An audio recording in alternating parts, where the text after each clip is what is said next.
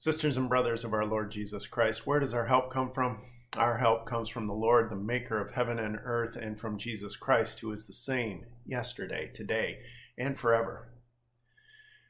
Now, we are in a season in the church calendar called Eastertide. It's a time for us to reflect on the resurrection. Those words, the resurrection, are the title of a painting by an Italian Renaissance painter by the name of Piero della Francesca. The painting is more Renaissance than first century Palestine. Jesus, the tomb, for example, is a rectangular sarcophagus, and and Jesus is alive and starting to step out of the of the tomb. His left foot resting on the edge, beginning to bear the weight of his new resurrection body. And in his right hand, he holds a flag of victory, and his his head is now crowned with a halo of eternal life. It's the kind of scene that you'd expect from a painting titled The Resurrection, until you look at the face of Jesus. Jesus looks like a man who has just been wakened from the nightmare of hell. His eyes vacant, as if they can still see the horror of death. He's, his body still bears the marks of crucifixion in his side, his hands, and his feet, and the grave clothes still cling to his body as if trying to pull him back to the grave. This Easter tide, I'm aware that uh, the grave still clings to this new creation, trying to pull it back toward the grave.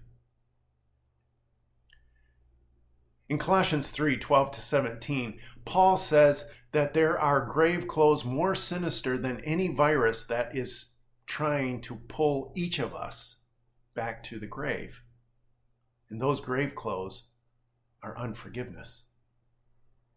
That gossip that people spread about you, those angry words hurled in my direction, those lies told to our face our grave clothes that cling to our hearts and pull us back toward the grave.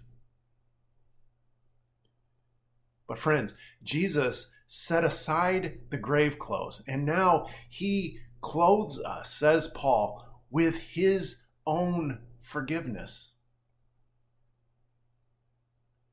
This is a daily practice for Christians to that helps us participate in the forgiveness of God through Jesus Christ.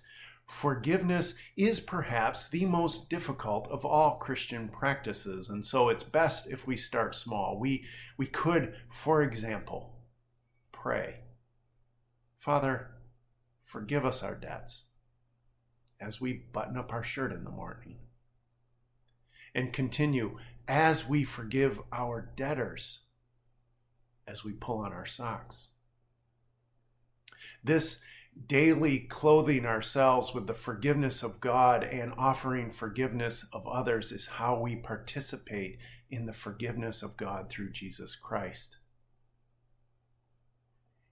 And so, clothed with God's forgiveness, we go out into the world and bear testimony to Easter. And this is something that an unbelieving world wants to believe in. And now, may the peace of Christ go with you wherever you may be. May he guide you through the wilderness and protect you in the storm. May he fill you with thanksgiving at the wonders he has shown you. And may he bring us all home rejoicing again, face to face, once more. Amen.